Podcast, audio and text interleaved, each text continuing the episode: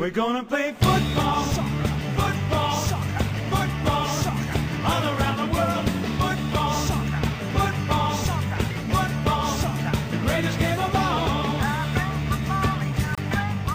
Kontrapressing je zase zpátky, vážení přátelé.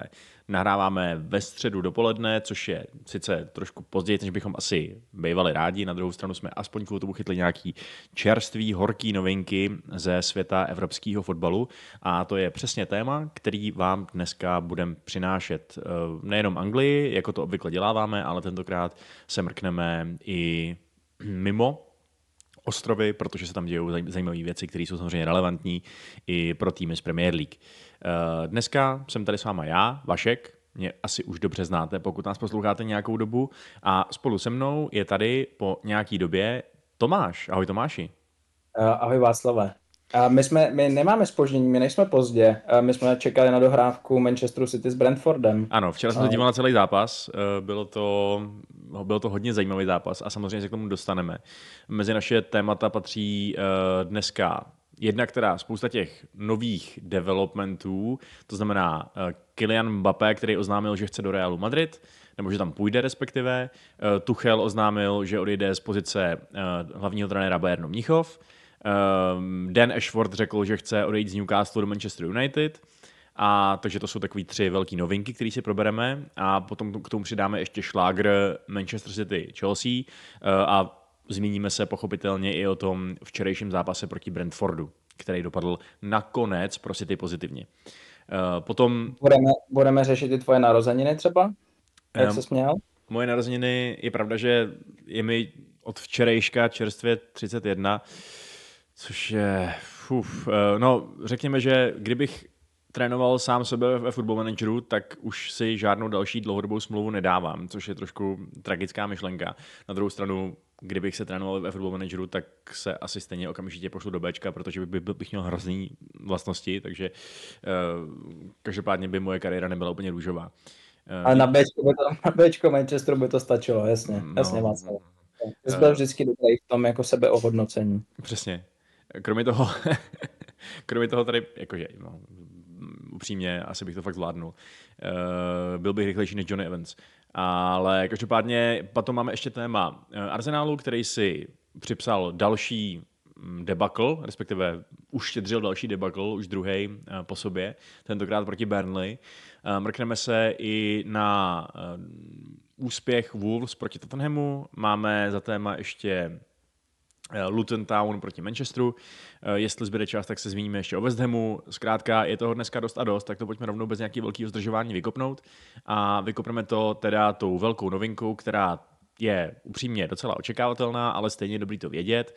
Kylian Mbappé oznámil, že po sezóně odejde z Paris Saint-Germain do Realu Madrid.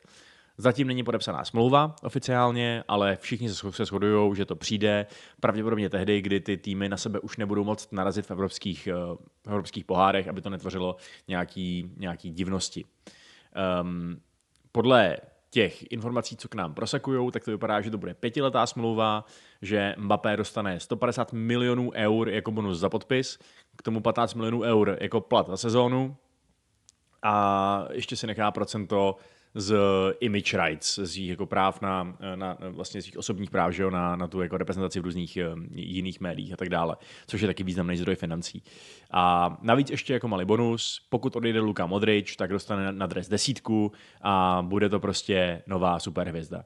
Tak jako to všechno, co říkám, tak jsou to, je to samozřejmě jsou to obrovský zprávy, obrovský přestup, ale na poměry velkých přestupů, gigantických, to tak vlastně ani nepůsobí, ne? Protože jsme tak nějak tušili, že se to prostě stane, že Mbappé už neudělá znovu to, co udělal loni, kdy se teda jako nakonec z PSG dohodnul, že to ještě prodlouží, nebo si tak trochu čekal, že by se to ještě mohlo jednu sezónu stát? Mm, to asi ne, spíš, spíš bych teoreticky ještě čekal, že by se podíval do nějak, jako po nějakých jiných týmech, no, ale ten Real byl asi dlouhodobý cíl a ono ufinancovat celý ten, ten přestup a zároveň si jako ne, a totálně ne, nerozjebat kabinu, asi, asi si může dovolit jenom Real aktuálně, no, možná Manchester City, nevím, ale, takže, takže dalo se to čekat, no, dalo se to čekat a docela jsem zvědavý na to, jak to bude vypadat.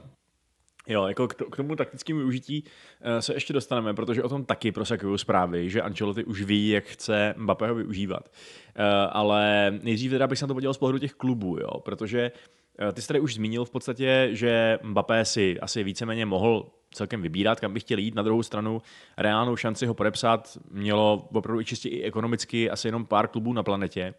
Eh, a z toho ten Real vlastně nějakým způsobem dává smysl, protože když se podíváte na, eh, na jeho, vlastně, že ve Španělsku má La Liga eh, takový ty platový stropy, který teď hrozně škrtí Barcelonu a způsobují, že musí aktivovat všechny možné páky a tak dále, aby mohli registrovat svoje, svoje nový hráče. A Real má tu, ten strop prostě víc jak dvakrát vyšší než ten druhý nejvyšší tým, což je Atletico Madrid. Jo? Takže je to prostě na poměry španělské je to extrémně bohatý tým, který si takovýhle přestup může dovolit. Eh, na druhou stranu, když to takhle řeknu, tak okamžitě vystává jedna otázka. A to je ta, um, jestli to pro Real vlastně je dobrý tah, vysolit tomu hráči uh, prostě jako víc než 200 milionů eur za to, když už tak máš suverénně nejlíp placený a jako asi teda nejlepší, nebo respektive nejlíp placený. Uh, máš nejvyšší platový strop a máš teď obrovskou konkurenční výhodu proti všem lidem, všem ostatním týmům své ligy, tak jestli prostě potřebuješ podepisovat nejlepšího hráče na světě. Uh, nebo si slibují, že prostě jim vyhraje další tři ligy mistrů za sebou? Víš co? Tak za A seš Real, který v tomhle tom má své zkušenosti, že jo, v podepisování těch nejlepších hráčů, kteří jsou teďka k dispozici Mbappé je asi na, na trhu to, to nejzářivější jméno, který můžeš podepsat, takže to k tomu sedí. A jako ten risk tam ve výsledku zase tak velký není, že jo, tak Mbappé je celkem jistota toho, že ti ty góly dávat bude. Asi se můžeme bavit o tom, že a jaká je vlastně ta jeho optimální pozice, že jo? protože potom se vedou docela sáhodlouhý diskuze, jako jestli skutečně by jako měl být ten hrotový útočník, Uh, ono vlastně jako v Reálu, aktu, v Reálu aktuálně hraje na hrotu, že jo, Vinicius Junior a, a, a Rodrigo, což samo o sobě jsou taky jako spíš křídla. Ale je, je otázka, jestli to je jenom jako znouzectnost, nebo jak, jaký je ten důvod. Ale jako jestli, jestli bude prostě ten, ten a respektive to, kop, to, to kopí na, na hrotu toho útoku, a ne, nebo jak se, jak se to tam poskládá, je samozřejmě jako taky otázka. Ale pro Real je to podle mě jako no-brainer. Jako tam, oni, oni ve výsledku jako podepsali toho Bellinghama, že jo, který byl ten statement signing minulý rok a Mbappé je, Mbappé je jenom vlastně jako logický pokračování, vlastně asi bys jako nečekal, že to Real bude dělat nějakým způsobem jinak. Ještě se tam vlastně bavíme jako o nějakých jiných potenciálních, jako fakt velkých přestupech, který, nebo přestupech, který podle mě jsou um, zajímavý, že jo, mladých talentovaných hráčů, kde vlastně jako budou vlastně novou generaci těch Galacticos, podle mě. Třeba Alfonso Davies, že jo, se nějakým způsobem řeší mm-hmm. na, levou, na, na levý kraj obrany. A vlastně z hlediska, když se podíváš jako na transfermarkt hodnotu celý ty jejich třeba jako útoční šestky, ještě když tam přijde, přijde ten Mbappé, tak, tak, je to úplně, tak je to úplně crazy, že jo? Oni ve výsledku, když jednoho z těch hráčů prodají, když nevím, kam vlastně Real může prodávat, a tak, tak, tak jsou asi jako zahojený. Jako, hmm. nevím, nevím no. jako, vlastně je to, je to pro mě mnohem menší riziko, než kdyby tam šel ten Mbappé ve 30, že jo? pravděpodobně za stejný peníze, možná ještě jako s nějakou větší hmm. uh, větší kredibilitou nebo větším množstvím vyhraných, vyhraných titulů a, a větším množstvím skorovaných gólů. Takže jako vlastně všechno na tom dává smysl a myslím si, že tam není nic moc překvapivého. Tebe tam něco překvapuje? No, jako mě nejvíc překvapuje asi to, že k tomu dochází fakt tak pozdě. Eh, jo, protože přece jenom my tady mluvíme o nějakých mladých Galacticos, o tom, že Real už není v té pozici, jako byl s těma minulýma Galacticos, s těma slavnýma, kdyby prostě přiváděl ty top světový hráče na vrcholu jejich kariéry, ale fakt teď eh, má tendenci kupovat spíš vlastně ty největší super talenty, že jo. A eh, na druhou stranu Mbappému už je 25. Jako on už to není žádný takový ten mladík, který by, uh, který by měl být ta příští velká naděje. On by teď měl být tak nějak na tom vrcholu té své kariéry, že což jakoby asi, uh, asi jakoby ne, ne, neříkám, že pokud je tohle jeho vrchol, tak to je špatný. Jo? On je samozřejmě naprosto vynikající, excelentní, výjimečný. Um, ale není to úplně tak, že by si Real v něm kupoval kdo ví, jaký potenciál. Jakože ano, je to potenciál, protože na této úrovni vydrží ještě dalších přesně těch pět let té smlouvy, určitě, um, ale, ale ne úplně, že se ještě bude nějak rapidně zlepšovat. Uh, takže i proto si, jsem si vlastně říkal, jak takhle, jako já jsem byl dost překvapený už jenom tím, že um, Mbappé nešel vlastně už z Monaka někam jinam, jo? že vlastně zůstal v vozovkách ve Srandalize, uh, že šel do PSG, kde bylo jasný, že pokud se něco absolutně nepodělá, tak bude vyhrávat prostě každou sezonu titul a ani se o toho nezapotí. Um, a nějak jsem čekal, že když už to udělá, tak to je opravdu jenom jako hodně rychlá přestupní stanice do nějaké ligy, kde opravdu něco půjde a kde si to jméno udělá pořádný, jo? protože přiznejme si, že jako za mě je to na nějakýho reputaci v porovnání s Messim, uh, Cristiano Ronaldem a tak dále docela kaňka, že tam jako šikanuje týmy, který ekonomicky absolutně nemůžou PSG konkurovat. A jako jasně, je to rekordní střelec PSG, má 244 gólů, je to prostě je, je, je úžasný, je to, je to, myslím, že má legendární status navždycky v tom klubu, byť teda ty, ty tanečky ohledně toho, jestli odejde, nebo, nebo že chce odejít a, a nakonec jsem, jako je vyřazený z kádru a tak dále, tomu asi moc nepomohli, ale, ale prostě zůstal, zůstal tam fakt dlouho a nevím, jako já bych ten jeho odchod čekal už před třeba jako vlastně dvěma rokama nejpozději vlastně, aby, aby ještě přesně v pozici toho velkého talentu odešel někam do nějaký top, top soutěže, prostě pravděpodobně do Anglie nebo do Španělska. Jo, mohlo to být dřív, no. A tak Ronaldo z toho, tenkrát z toho provinčního klubu ze severu Anglie do Realu taky nešel jako ve 20, že jo? Tak tuhle poznámku budu ignorovat. Dobrý. Uh, ale jsem rád, že aspoň neodešel do toho Al Hilalu, protože to už bych potom jako fakt nad ním zlomil všechny hole, kterými ještě uh, nad ním zlomit zbývá, nebo jako prostě on není žádný můj, uh, žádný můj jako nepřítel, já mám vlastně docela rád, kvůli tomu, kde hraje Holand, to mám vlastně jako radši než Holanda vlastně, ale uh, ale... Cože? Není to můj nepřítel. to, je, to je hezký, Venco. To řekl, to, řek rád. Mbappé, ty ten ani nemá tušení, že existuje Česká republika, ale má ten největšího smrtelného nepřítele ve mně.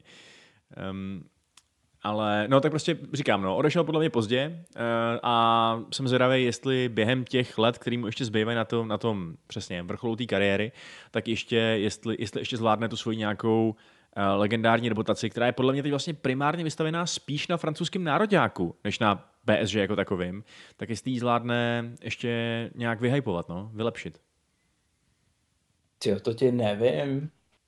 Já myslím, že jako celý ten trh vnímá, že to je prostě jako dělo, že, že, že to, ta, je ten oblíbený argument toho, že to zatím všechno prokazuje jenom v PSG a že PSG prostě vždycky vypadne v osmi finále ligy mistrů je, je, je sice jako častý, ale, ale to podle mě nic nemění na tom, že on individuálně je jako v nějaký trojici hráčů, který teďka můžeš považovat za jako potenciální jako vítěze zlatého míče, že jo. Dobře, ale chápeš, co s tím talentem dělá? O tom jde. Chápu PSG bylo ve finále ligy mistrů, chápu PSG prostě vyhrálo milion titulů za posledních prostě pět let, ale to furt, furt mi to přijde jako takový um, jako špatná, špatný využití těch, těch zdrojů toho Mbappého talentu, jestli mi rozumíš. Je to vlastně podobný, jak kdyby šel teď do toho Al Hilalu a tam nastřílel prostě 10 tisíc gólů a my jsme si říkali, jo, jako je, je to Saudská Arabie, ale je teda individuálně fakt výborný. Jo? Musí se uznat, že to je fakt totální dělo. Jakože nechci říkat, že francouzská liga je na úrovni, um, na úrovni uh, saudsko-arabský, nejsem jako blázen, uh, ale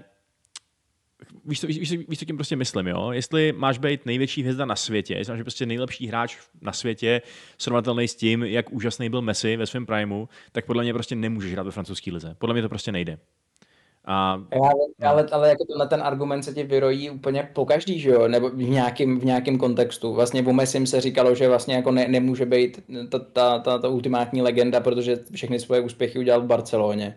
A to samý vlastně můžeš po, na té individuální rovině říct o Kaneovi, že, že prostě je to očividně jako dobrý hráč, ale prostě celý, celý život strávil v Tottenhamu.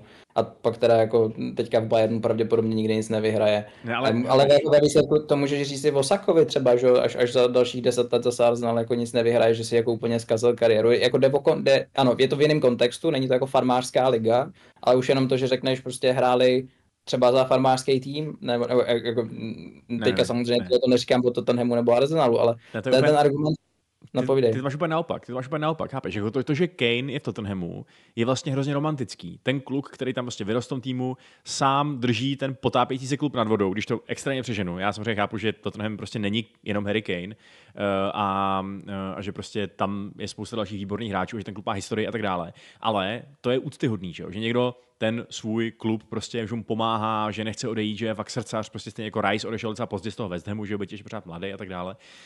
Um, to, že Messi je v té Barceloně, jako tak tam, že prostě španělská liga uh, jako elitní, do toho neustálý úspěchy na v evropských pohárech a tak dále, takže tam podle mě to není úplně předmět diskuze. Uh, ale tohle je něco jiného, no. tohle je prostě to, že seš, máš prostě dva metry, uh, je ti 25 let a hraješ basket s dětma na pískovišti, jo? nebo když to přeženu. Jak přijde mi to takový Ale, ale takže jako, kdyby, většinou. kdyby PSG prostě v posledních pěti letech s ním vyhrálo ligu mistrů, tak to na ten argument jako teda nepoužiješ?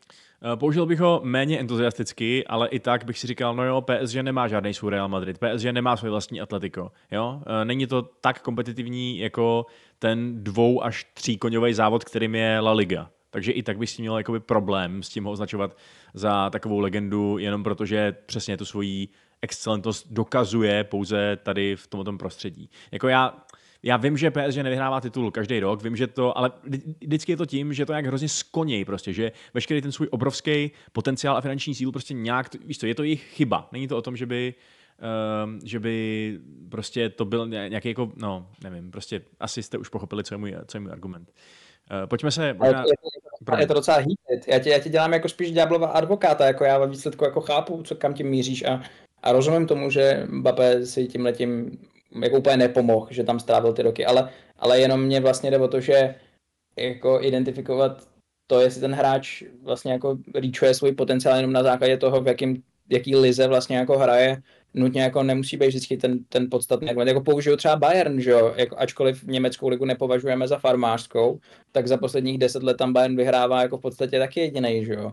A znamená to, že prostě hráči jako já nevím, Kimmich třeba jsou, jsou jsou jako zbyteční nebo jsou, jsou připosraný, protože jako nepřišli do reálu, jako nikdy nemůžou být považovaný za dobrý.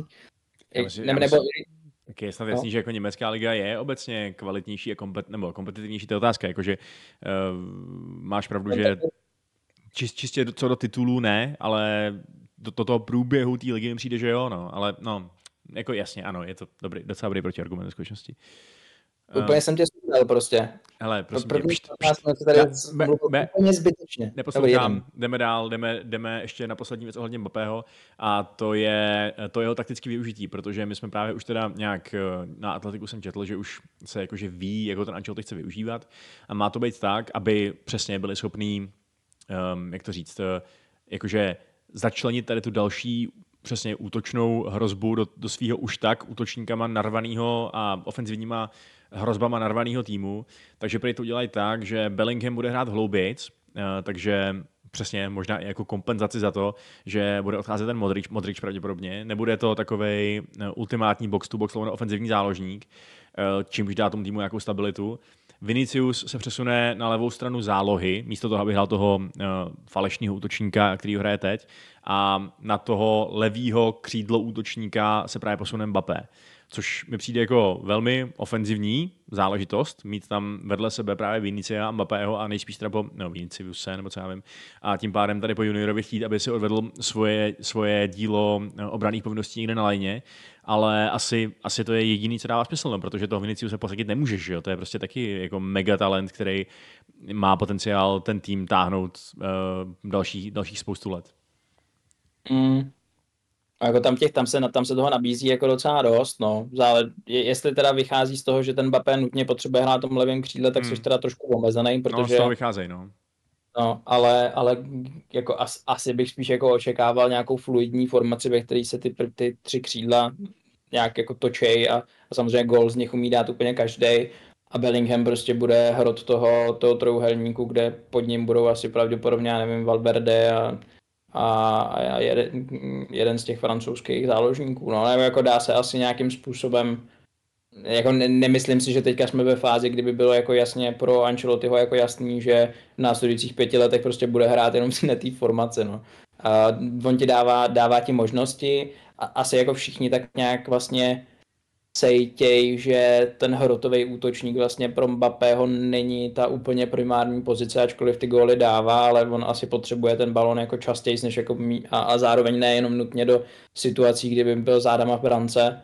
takže, no jako těším se na to, no, bude tam, je tam, je tam určitě velký prostor pro to, jako sledovat nějakou taktickou variabilitu. Nebo tam ta taktika bude úplně vedlejší a prostě to všechno umlátíš jenom tím, že tam máš fakt jako hráče, který, který nikdo jiný v tom Španělsku nemá, no. Hmm.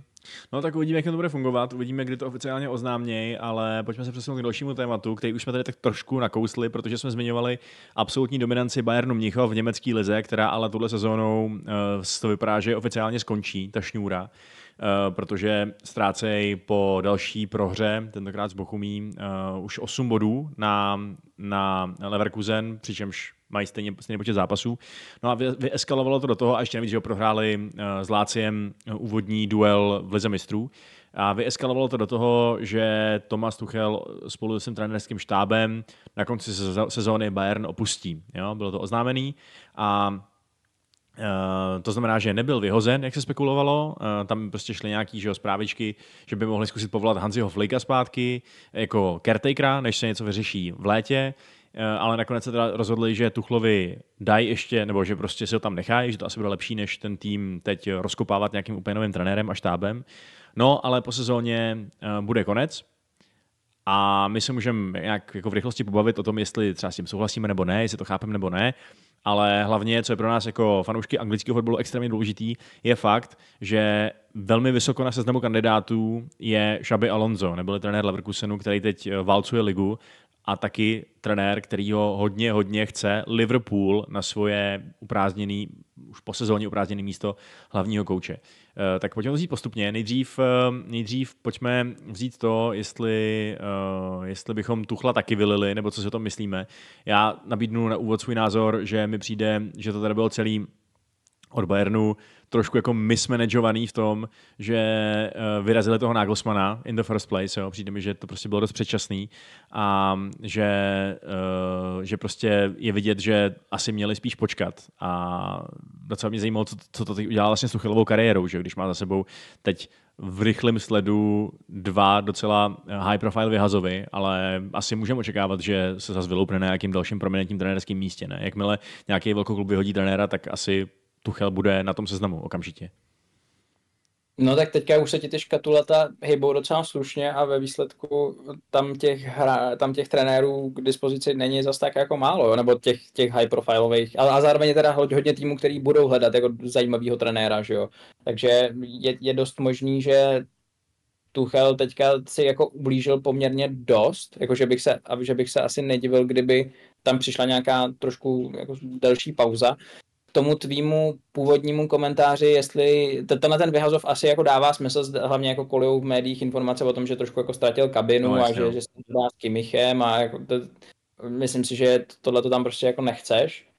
Na druhou stranu, a, a s tím Nagelsmannem asi taky souhlasím, že tam, tam teoreticky jako nemuselo přijít to, to co přišlo takhle, takhle brzo ono teda upřímně to sportovní vedení je možná jako víc tu blame než samotný trenér, že jo? protože mm. tam po pár zraněních se, se vlastně o Bayern, jako v Bayernu hovoří o tom, že tam vlastně jako nemá moc kdo hrát, nebo respektive hraje prostě Erik Dyer, nebo základní sestavě, protože, protože není, není kdo, nejsou nohy.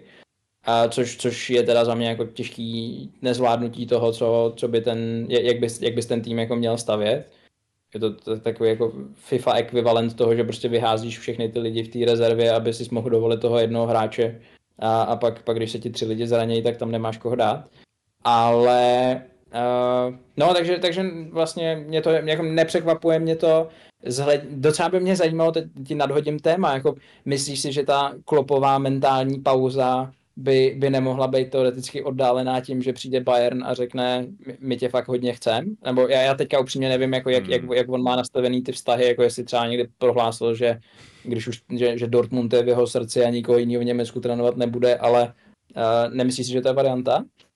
No, já tomu absolutně nevěřím, že by se to mohlo stát. Jakože Uh, jestli tady má dojít k nějakým škatulatům mezi trenérama uh, Bayernu a Liverpoolu, tak to očekávám spíš naopak. To znamená, že mi přijde docela jako představitelný scénář, ve kterým eh, Bayern vezme Šabiho Alonza, dokáže ho překecat, a aby si vybral radši než Liverpool a Liverpool třeba vezme Tuchla, jo, protože Tuchla je přece jenom trenér, který jakkoliv byl teda jako vyhozený eh, z Chelsea, tak eh, má v Anglii jako měl vlastně výborný úspěchy, že jo, nebo dokázal, že na tu úroveň hmm. prostě má a kdyby byl trenérem lépe řízeného klubu, jakoby ze zhora, že jo, stabilnějšího, což prostě v Chelsea nebyl, zvlášť po tom takeoveru, tak by to možná mohlo ty jeho jako schopnosti Eh, naprosto ne, asi neoddiskutovatelný trenerský schopnosti, by to mohlo vytáhnout o to víc na povrch. Takže mně to nepřijde jako úplná blbost. Věděl jsem, že i eh, fanoušci Liverpoolu, eh, třeba na Redditu a tak, nebo prostě třeba v diskuzích na BBC, tak tam posílají takové své SMSky,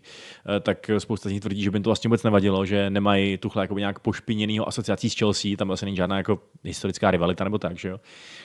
Takže to by mi asi dávalo to, smysl. Mě, to by mě zrovna docela jako překvapilo, kdyby to nevadilo, protože on se přece jenom jako prezentuje stylem, který jim podle mě za těch posledních pár let už nemůže být vůbec sympatický a vlastní, jakože já být fanouškem Liverpoolu, tak bych asi mnohem radši viděl Decerbyho nebo třeba, nebo, nebo toho Šabyho, že jo, jakože tam, tam ve výsledku můžeš vidět nějakou plnou návaznost do toho jako vysokooktanového fotbalu, kterým se prezentoval Klopp. Já si úplně nemyslím, že oni chtějí jako měnit do něčeho jako mnohem víc takticky svázaného, ani na to nemají hráče. Že? Jako já, já bych fanouškem Liverpoolu, tak teda tímhle tím úplně nadšený, tímhle tím prospektem nadšený úplně nejsem. No, jo. tak na druhou stranu je to prostě další, že jo, eh, charismatický Němec, takže tam ta kontinuita je asi taková spíš uh, tímhle tím směrem narrativní, nebo jak to říct. Ale Aha Eh, ale jo, jako já souhlasím s tím, že bejt Liverpoolem, tak rozhodně mám Xabiho Alonza eh, a asi i toho Decerbyho vejš v tuhle tu chvíli, eh, ale tuhle je podle mě jakoby relevantní, relevantní možnost. Teď je otázka, když se podíváme na, spíš na to Xabiho Alonza, jo, tak máš právě za sebou jako geniální sezonu za Leverkusenem, právě se vyhrál německou ligu naproti, oproti všem předpokladům, seš ta velká vycházející hvězda toho trenerského nebe a máš před sebou Bayern Mnichov, klub, který teda teď potřebuje vrátit zpátky na vrchol, ale asi to vyjde, přiznejme si, protože rozpočet, protože uh, minulost, protože bla, bla, bla. Uh, a můžeš být prostě nejúspěš, jako, můžeš prostě mít úspěch za úspěchem, nebo Liverpool, což je úplně jiná liga, uh, je to klub, který nemá zaručeno, že bude každý rok hrát o titul, nemá, nemá takovou jako třeba finanční dominanci nad tou ligou, jako má Bayern. Na druhou stranu je to klub, který máš um, hodně v srdci, i protože jsi s ním zažil nějaký jako úplně ep- epesní úspěchy, že jo, když tam byl jako hráč. Uh, co je pro Šabiho Alonza v tomto chvíli ta správná volba? No já bych pro mě by asi ještě tam vstupoval ten důležitý faktor toho, jako jestli bych nasral tu fanouškovskou základnu, která za mnou teďka stojí v této asi jako historické sezóně, kterou zažívá teďka, že jo. Hmm. Možná, možná, na to koukám úplně jako jiným úhlem než všichni ostatní, ale já být jim, tak bych si tenhle ten, a tenhle ten vztah vlastně jako asi nechtěl pošpinit tím, že hnedka potom, co teda ten titul vyhraju, tak teda řeknu ahoj papa, já půjdu s tím, který to bude vyhrávat dalších deset let v té samé lize. Možná, že je to nějaký úplně jako naivní předpoklad, který on vůbec ne, ne, nebere v potaz, ale, ale vlastně k zachování tohohle vztahu by ten Liverpool pro mě byl vlastně mnohem ekologičtější, pro ty fanoušky podle mě mnohem uchopitelnější a on by odcházel prostě jako vlastně i, i po roce a půl, že, co tam je jako legenda toho klubu, která, na kterou se bude prostě dobře vzpomínat. No, je, je možný, že tohle to vůbec nepřichází v jeho rozhodování potaz, ale ale já bych se takhle rozhodoval. No. Mm-hmm. OK, uh, tak uh, pojďme se z trenérů přesunout na ty lidi, o kterých jsme tady už taky trošku mluvili, na ty lidi v oblecích, který způsobují, že trenéři můžou pracovat s dobrýma kádrama a, uh, a jsou schopní ten klub držet v nějaký jako dlouhodobý koncepci a tak dále. Konkrétně tohle všechno říkám proto, že Dan Ashworth, neboli sportovní ředitel um, Newcastle, tak oznámil, že chce jít do Manchester United, který ho sváděl a lákal, že může být jejich nový sportovní ředitel. Eh, je, tam mezi nimi, je tam vlastně spojení eh, Ashforda historický s Brailsfordem a s Ineosem, ehm, který znamená, že prostě už spolu kdysi v minulosti spolupracovali a on by to chtěl, to chtěl znova. Stalo se to, že Newcastle je s tím jakoby srozuměný, eh, dal ho na gardening leave, takže prostě nepracuje, je dal placený, ale nepracuje, už prostě eh, v tom klubu jakoby aktivně nemaká. Přičemž uh, je teď vlastně bude placený do té doby, dokud mu nevyprší smlouva, což je 18 měsíců, a do, je, pokud ho United nevykoupí. Takže teď je otázka, jako je asi zřejmé, že se nějak dohodnou ty kluby, že jo? protože nikdo nechce, aby uh, si zbytečně platil takového drahého zaměstnance a nic z toho neměl a zároveň uh, United ho evidentně chtějí, takže tam prostě nějaká kompenzace přijde. Teď je otázka, jak vysoká. Mluví se o tom, že United by chtěli dát maximálně 10 milionů, uh, Newcastle chce prej 20 milionů liber, takže je otázka, jak to přesně bude. Ale vypadá to, že to United opravdu vyjde a že ta velká přestavba toho jejich uh, backroomu pokračuje úspěšně a docela mě zajímalo, jestli se tady fakt tvoří konečně nějaká struktura, která bude schopná ten klub dostat zpátky tam, kam v úzovkách patří, jo? Jak, se, jak se tak často říká v těch letech, kdy jsou United úplně v prdeli. A Ashford je hrozně zajímavá osobnost kvůli tomu, že on je přesně výborný v tom budování. On je prostě výborný v tom, že umí pod sebe dobro, vybrat dobrý lidi, umí to řídit, umí být dobrý administrátor, dobře vyjednávat. Jo? Není to nějaký. Já jsem o něm četl takový jako expoze, nebo jako prostě to, to co je za, za, za, za, člověka, za zaměstnance. A ono to není úplně o tom, že by sám jakoby skautoval a vyhodnocoval hráče a viděl by prostě, jak někde hraje uh, Simon Adingra a říkal by, jo, tak ten kluk, ten bude dobrý, toho berem, ale spíš přesně dokáže vytvořit takový recruitment tým, uh, že to pak prostě dává smysl. Jo? A nejenom recruitment, ale přesně jako i uh, ten, který jako vyjedná o těch smlouvách a tak dále, že nebude přeplácet tak idiot, jako se to dělal neustále pod, um, pod Woodwardem a tak. Uh, takže mi to přijde jako vlastně extrémně důležitý kousek té skládačky a vlastně chápu, proč je Newcastle hrozně naštvaný, proč se fanoušci čertěj a proč se jim vlastně nelíbí ta realita, že jim někdo taky může krást dobrý lidi, stejně jako je oni kradou třeba Brightonu, že jo? Mm. Asi, asi moc nevím, jako co ti na to, co ti na to uh, říct, no. Hmm. Ve, ve výsledku, jako je, je no. to fajn, že to zčekal, ale ne tuhle tu odpověď. Jo, jako jediná kontroverze tam, nebo jediná takový, je tam pár otazníků, že jo. Uh, jeden otazník je ohledně toho, jestli, um, nakolik třeba mohl za tu příšernou situaci se, se, se Sandrem Tonalim, že jo, který prostě dostal ten ban zasázení a tahle ta prostě jako taky vlastně marký posila uh, reálně je úplně k ničemu na, na dohlednou dobu, což je prostě hrozný fail. Uh, zdroje zevnitř se shodují, že to asi úplně nemohl nikdo vědět, ta, takže to nejde asi úplně za ním, ale i tak, je, je to nějaký, v nějakém smyslu takový černý puntík, stejně jako je nějaký smyslu černý puntík, že jakkoliv on tam odvedl evidentně dobrou práci, nastavil tam nějakou kulturu, institucionální změny v Newcastlu, převedl Isáka, Gordona, do, dobrý prostě posily, tak zároveň se teď podíváš na Newcastle a Newcastle je prostě v mid-tablu a nedaří se mu. Tak je otázka, jestli tohoto taky vlastně nejde do nějaký míry za ním, jestli eh, ten klub nebyl až moc náchylný na tu krizi zranění, která je vlastně poslala do takového svrabu a jestli, uh, jestli opravdu ten Ashford je tak exciting, jak se může zdát z té jeho profesionální minulosti, že? na, na té nejvyšší úrovni. Hmm, a ještě ti tam hodím jeden faktor a to, že ty přestupy Manchester United budou vždycky trošku složitější, že jo, ta, ta, ta United přirážka, která, kterou, kterou ty hráči, ty, ty ostatní týmy budou chtít exploitovat, tam tam bude vždycky, zároveň asi bude jako hrát roli i ta nějaká komunikace třeba s trenérem, že jo, protože přece jenom u vás to vypadá, že do značné míry má váš manažer jako možnost ovlivnit to, kdo tam přijde nebo ne. A jako ne, ne, nemýlím se, ne? Jako ty, ty Onanové, Antoniové byly jako do určitý míry jako za ním, nebo no, ne? Stoprocentně, ale možná do velké míry přesně proto, že tam nebyla pořádná sportovní struktura, která by mohla tohleto dělat jakoby za něj, víš? Jakože si umím představit, jo. že když tam bude kompetentní člověk, který mu v tom klubu reálně věří a který mu třeba doufám bude věřit i ten Hách, eh, tak to bude jiná písnička. Ale je možný, že ne, je možný, že se budou nějakým způsobem eh, hádat nebo si, si nesednou. A v tom případě bych byl jako fanoušek Manchester United určitě proto, aby eh, odešel ten Hách jo, v tomto případě, protože mi přijde, že pokud ten Hách by, by, No, pokud by, pokud by trenér trval na tom, ten Hách, že chce mít tyhle ty pravomoci, tak bych ho vyrazil, protože zatím podle mě ukázal, že jakkoliv uh, je to prostě jako velčím se sympatický, velčím se nastolil nějakou uh, disciplínu do toho kádru, který žádnou neměl a tak dále, tak z hlediska toho jako vedení toho klubu, za který je nějak jako částečně zodpovědný, tak to je vlastně docela fail, že jo?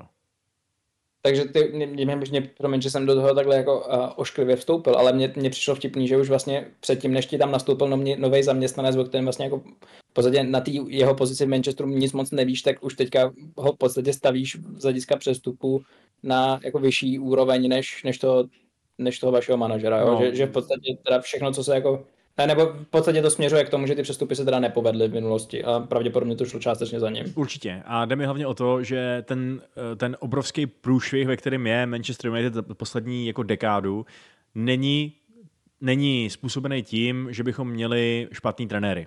Jo, to prostě Mhm. jasně, tak byly tam nějaký, jako, já, já si vlastně, já furt věřím tomu, že i ten Solskjaer byl prostě v rámci těch okolností jakoby dobrý, jako v pohodě trenér. Myslím si, že tak ta, ten průšvih, ve kterém ten klub je, je způsobený fakt tím, že ty lidi v těch oblecích, ty manažeři v těch kancelářích a tak dále byli prostě úplně tristně neschopní. A tím pádem je to ta oblast, kterou je potřeba urgentně vylepšit a tím pádem, pokud přijde někdo, kdo to vylepšit má, ať už je to Berada, ať už to je Ashford, eh, tak v tom případě jsem ochotný udělat vlastně cokoliv, pro, nebo jako, jako fanoušek jsem, jsem schopný přijmout cokoliv pro to, aby se na této pozici ty změny udělaly. I kdyby to znamenalo, že prostě vyrazejí trenéra a prodají všechny moje oblíbený hráče.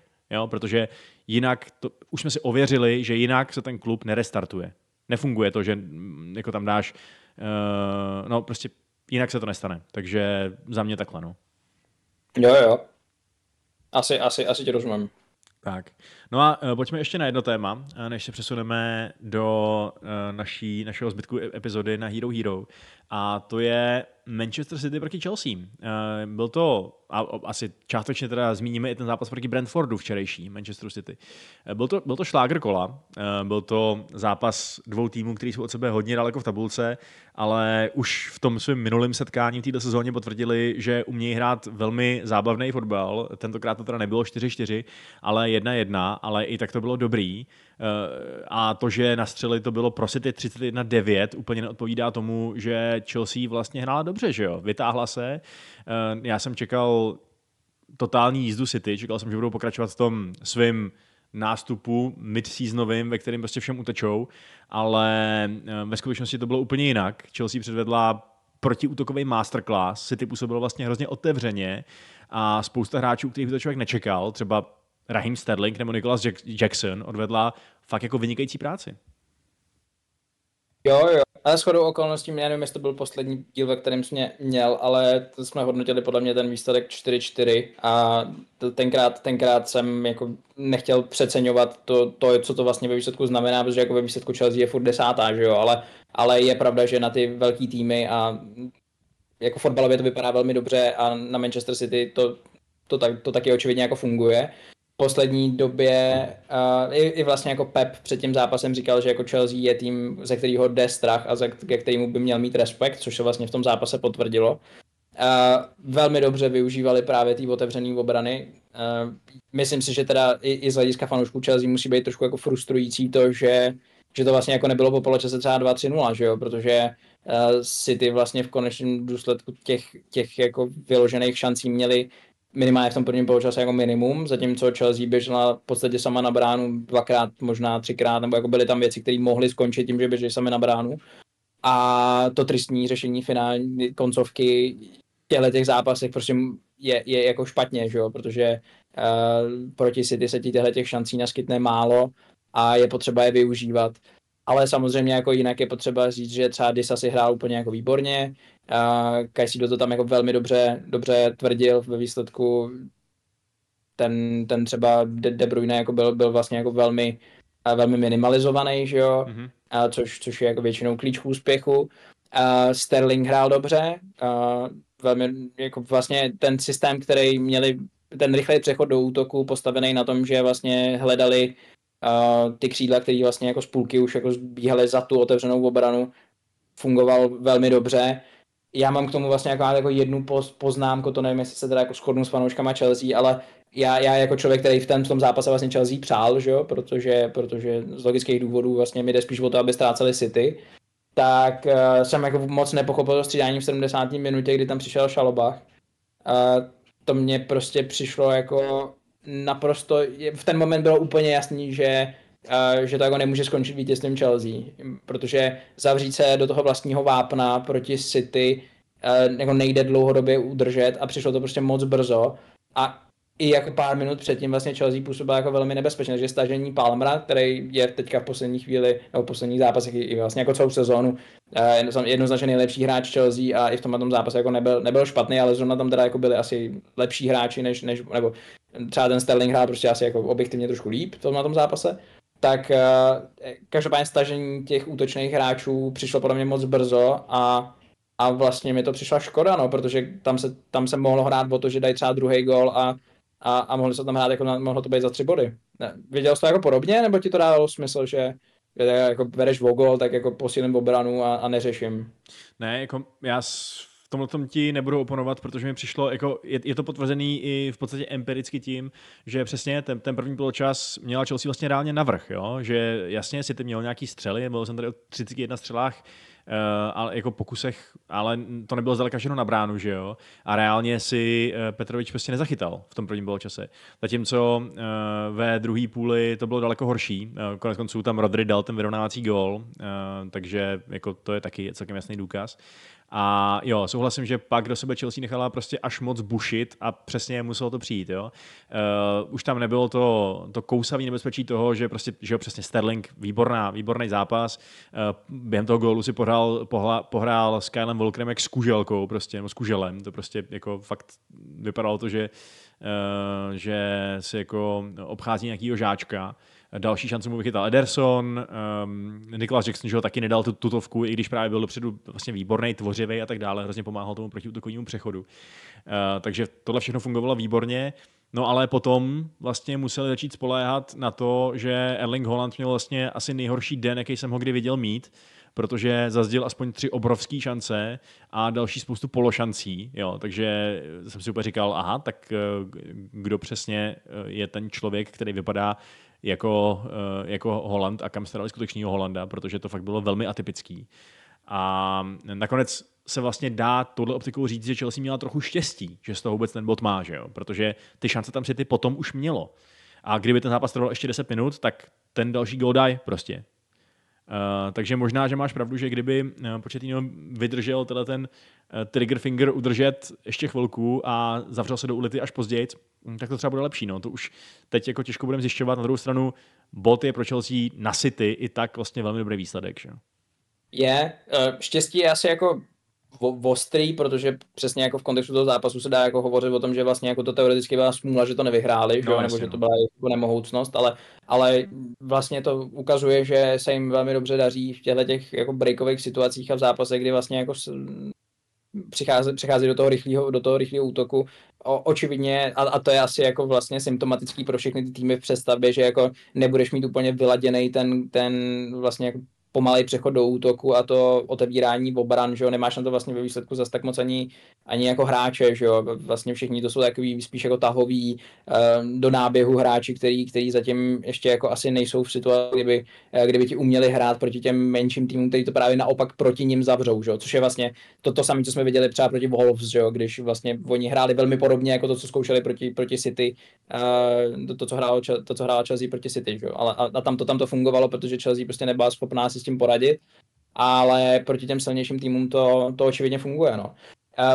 Pro mě jsou tam ještě jako dvě věci, které bych zmínil. Jedna je, že právě do té otevřené obrany. Já, já totiž vlastně už jako nevím, kdy jindy by měl být na tom hřišti teda Mudrik, protože, mm-hmm. protože tam, tam fakt byly instance, kdy jsem si říkal, jako teď ho tam prostě musíš dát, jako vy to prostě jenom kopnete jako za půlku a, a ať běhá, jo, ale očividně on, on je tak limitovaný zase v té jako svý nepředvídatelnosti, nepředvídatelnosti i pro ten svůj vlastní tým, že jako nevíš, jestli podrží balón, jestli rozehraje správně, že tam jako fakt, tam, že na City a viděli jsme to včera třeba v tom zápase s Brentfordem, že když, když vlastně skazíš svoji útočnou svůj útočný pokus nějakou jako špatnou přihrávkou, tak si ty vlastně v ten moment jako útočí do trošku otevřený obrany a seš jako seš prostě v loji, že jo.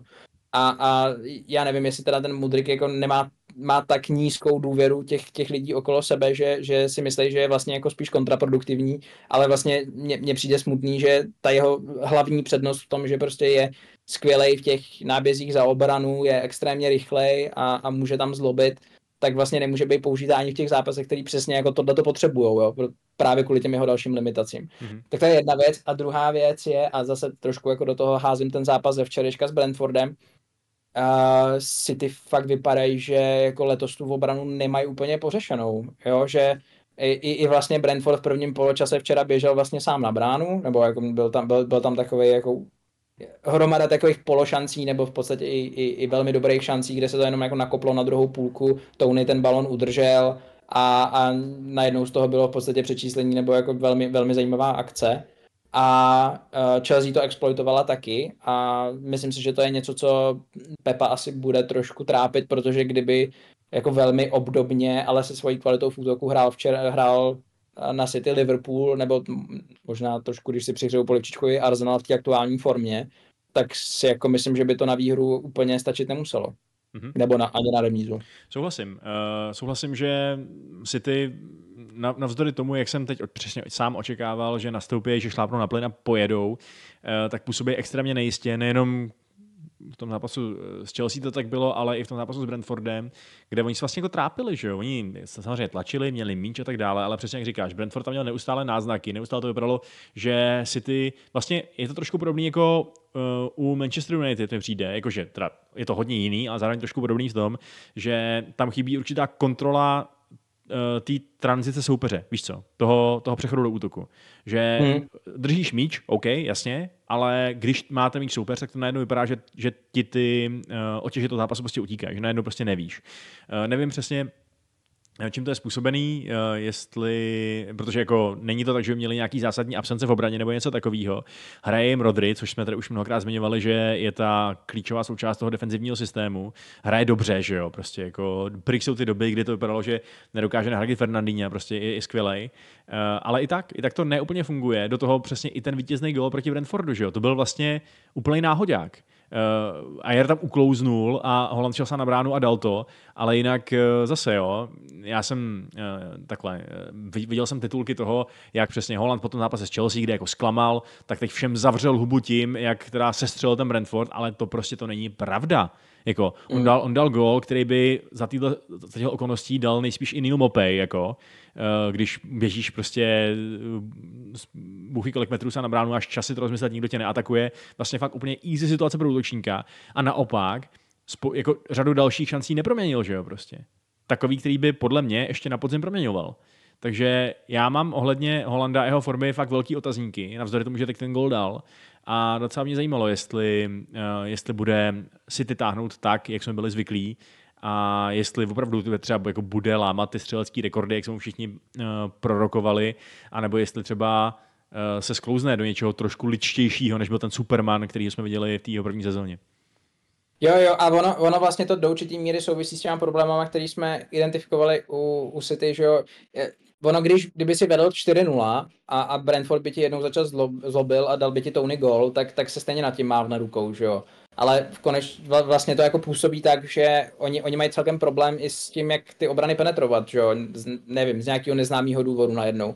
Takže velmi často vidíš takový to obléhání, obléhání kolem té šestnáctky, kterým byl právě třeba Arsenal jako vždycky pověstný, kde vlastně ne, chybí nějaký moment překvapení, ty centry do toho vápna zase tak moc nelítají. Je to takový hodně, uh, dá se říct vlastně podle nějaký šablony a dost často tam chybí nějaký efekt překvapení, kterým, kterým by se ta obrana otevřela. A, a to, by, to by samozřejmě potom jako na City uh, házelo úplně jiný světlo. Jako my se tady o nich bavíme, jako že jsou, že jsou jako tragický, že tak oni jsou furt jako hlavní favoriti na vítězství v, té lize, ale uh, jenom, že to, že to, že vlastně jako hořej v obraně, ti vlastně eh, na to, se ti, na, to se, na to se mnohem víc soustředíš v momentě, kdy, kdy vlastně nedávají ty góly vepředu. Že? Kdyby to prostě bylo 5-0 tak, a, a někdo by jim dal gól a někdo by jim takhle jednou utek, tak, tak to vlastně vůbec neřešíš. Ale ono to, ono to trošku přestává fungovat i na tý, i v té ofenzivní rovině. A, a Hmm. A to je potřeba asi, asi taky vyřešit. Nebo oni, ideálně až třeba po sezóně. No. Oni z toho milionu střel samozřejmě jako vygenerují velký XG, jo, takže to vypadá hrozně dominantně. Prostě proti Brentfordu měli koukám jako 2,78 proti 0,36, ale tak to úplně opticky nepůsobilo, že jo? protože řada z těch šancí byla právě taková jako, no je to spíš prostě kvantita než kvalita přesně. Um, takže nepůsobilo to prostě tak, jako ten válec, který známe uh, z minula. A jinak teda mimochodem koukám tady na další statistiku, uh, která nevím, jestli je pravdivá, ale je to, má to tady Twitter účet StatMuse FC, který píše, že Rodry by mohl přihrát balón svýmu soupeři 200krát za sebou a stejně by měl lepší úspěšnost přihrávek než Casemiro tuhle sezónu. Mm. Což to je, je zajímavý. No. Uh, což je teda taky docela vtipný porovnání těch dvou uh, světových defenzivních záložníků. No a ještě než se přesuneme uh, dál k tématu Arsenalu, k tématu uh, Tottenhamu a Wolves a Manchester United, Tak eh, jak čekáš, čekáš, že Chelsea nakopne tenhle výsledek do toho finále ligového poháru proti Liverpoolu, který se hraje v neděli? Eh, Čekáš, že to třeba bude vyrovnanější souboj, než bychom asi čekali, nebo že třeba Chelsea vyhraje? Jako v kontextu té aktuální formy si myslím, že Liverpool má v té útočné trojici hrozně velkou pohodu na to, aby se nechali překvapit tím, že, že by třeba Chelsea uh, hrála ten zatažený fotbal a, a vyloženě jako jenom breakovala. Takže já si myslím, že z hlediska toho, jestli Liverpool bude mít složitější nebo jednodušší cestu třeba k zakončení nebo k tomu, že by dali gol, tak ten zápas bude uh, vypadat trošku jinak, protože tak, takže očekávám, že Liverpool dá prostě třeba víc než dva góly a i kdyby třeba hořeli v té v té obraně podobně, což, což nemůže, nemusí být nutně nereálný, tak, tak bych furt asi favorizoval v tom finále Liverpool. No. Nemyslím si, že, se, že uvidíme jako totožný zápas, protože Liverpool ve zkratce teďka působí trošku víc jako fluidně a otevřeně v tom útoku, což by Chelsea mělo dělat podle mě větší problémy, než to, to takový uh, to tlačení a, a oblíhání, který vlastně nebylo docela prediktabilní. Mm-hmm. OK, no tak uvidíme, jak to dopadne. Eh, já budu určitě na to finále čekat eh, netrpělivě. Jsem zvědavý, jak to, jak, to, jak to bude vypadat, ten fotbal. Ale my už teď naší tady uh, základní epizodu končíme, respektive přesouváme se do, do placené části, kterou najdete na Hero Hero, což je herohero.co lomeno kontrapressing, kde si budeme s Tomášem povídat o Arsenálu, Tottenhamu, Wolves, Manchester United, možná dojde čas i na West Ham. Tak pokud vás to zajímá, tak se tam uvidíme, pokud ne, tak vám děkujeme za pozornost a uslyšíme se zase příště. Mějte se, ahoj. Mějte se, ahoj.